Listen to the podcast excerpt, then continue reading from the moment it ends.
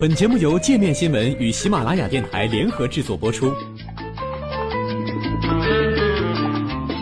界面新闻五百位 CEO 推荐的原创商业头条，天下商业盛宴尽在界面新闻。更多商业资讯，请关注界面新闻 APP。女性更容易爱上会讲故事的男性。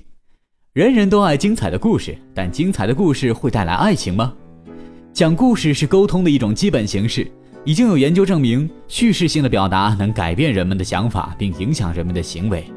例如，个人叙述常常运用于广告和医疗宣传中。除此之外，连小说都会导致社会变化。厄普顿·辛克莱的小说《屠宰场》就促进了肉类加工业的变革。但是，作为心理学家和叙事说服方面的专家，我们有点摸不着头脑：故事是如何影响恋爱关系的呢？我们进行了三项实验。以判断讲故事的能力是否对吸引爱侣更有作用。结果发现，讲故事的能力的确很重要，特别是对于吸引女性而言。在一项实验中，我们要求大学生通过观看异性的照片来给自己的潜在对象打分。他们会得到一些关于对方的信息，包括讲故事的能力以及其他一些简单的个人介绍，诸如老家在哪儿或者是否喜欢吃意大利面等。这项研究共有四组参与者，其中三组会被分别告知照片中的异性是很会讲故事的人，还是讲故事一般，或者是很不会讲故事。之后，参与者就会评估这些对象的外在吸引力，同时还会评定这些对象在进行约会、长期交往以及成为朋友方面对他们的吸引力。令我们感到有些意外的是，从第一项实验的反馈结果来看，讲故事的能力并没有在吸引力上占绝对优势。我们发现，讲故事有感染力的男性在吸引长期交往对象方面更具优势。相反，会讲故事的女性并不会因此更容易吸引男性。而在短期交往关系中，会讲故事也不会成为男性的加分项。在第二项试验中，参与者都会读到一个故事，他们都被告知这个故事是潜在交往对象讲的。其中一半的参与者读到的是很具感染力的故事，而另一半读到的是比较枯燥的版本。我们选取了一个篇幅为一页纸长的幽默故事，内容是一位父亲陪同两个儿子玩跷跷板。我们先用轻松诙谐的笔触，以谈话的形式把故事写了出来。作为对比，我们又用生硬的词汇和不着边际的情节，把它写成了一个无趣的故事，其中还加上了一些诸如“哦，等一下，故事是这样的吗？啊，我想是的”一类的问题。之后，我们得到了和第一项实验相同的结果。女性认为，在长期恋爱关系中，故事讲得好的男性更具吸引力，但女性会不会讲故事都不会影响他们对于男性的吸引力。我们希望能够更进一步的了解为什么会产生性别差异，因此我们进行了第三项试验，同第一项试验类似，不过这次还包括一些与社会地位相关的问题。问题包括：你认为这个人有多受欢迎，有多令人钦佩，是不是能够鼓励他人变得更优秀？相同的结果再一次出现了。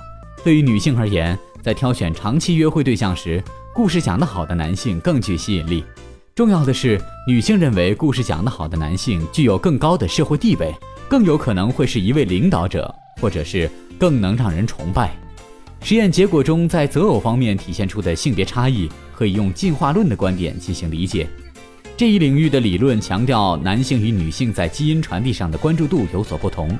当基因开始复制时，理论认为男性更像是遍地撒网，女性更倾向于重点捕鱼。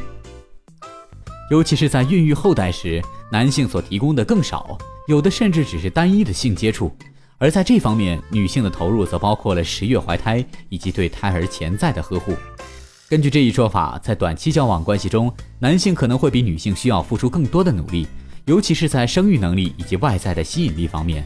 而女性则要尽量鉴别出一位能为后代提供资源的伴侣。我们的研究结果表明，在女性看来，男性会讲故事，表明着他更有能力，尤其当一个会讲故事的男性还具有很高的社会地位。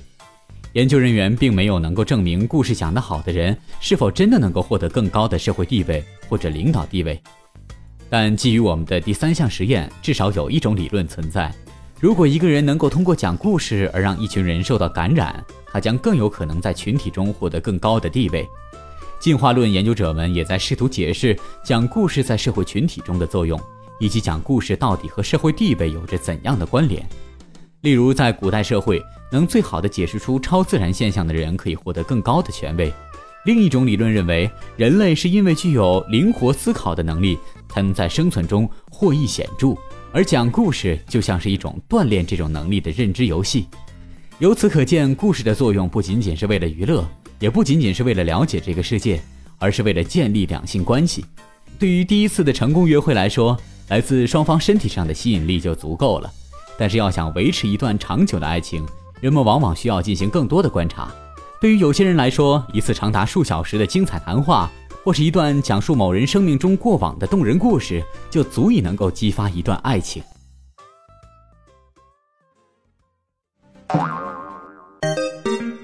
还想了解更多世界各地的商业趣闻，请关注“界面天下”频道微信公众号“最天下 The Very World”。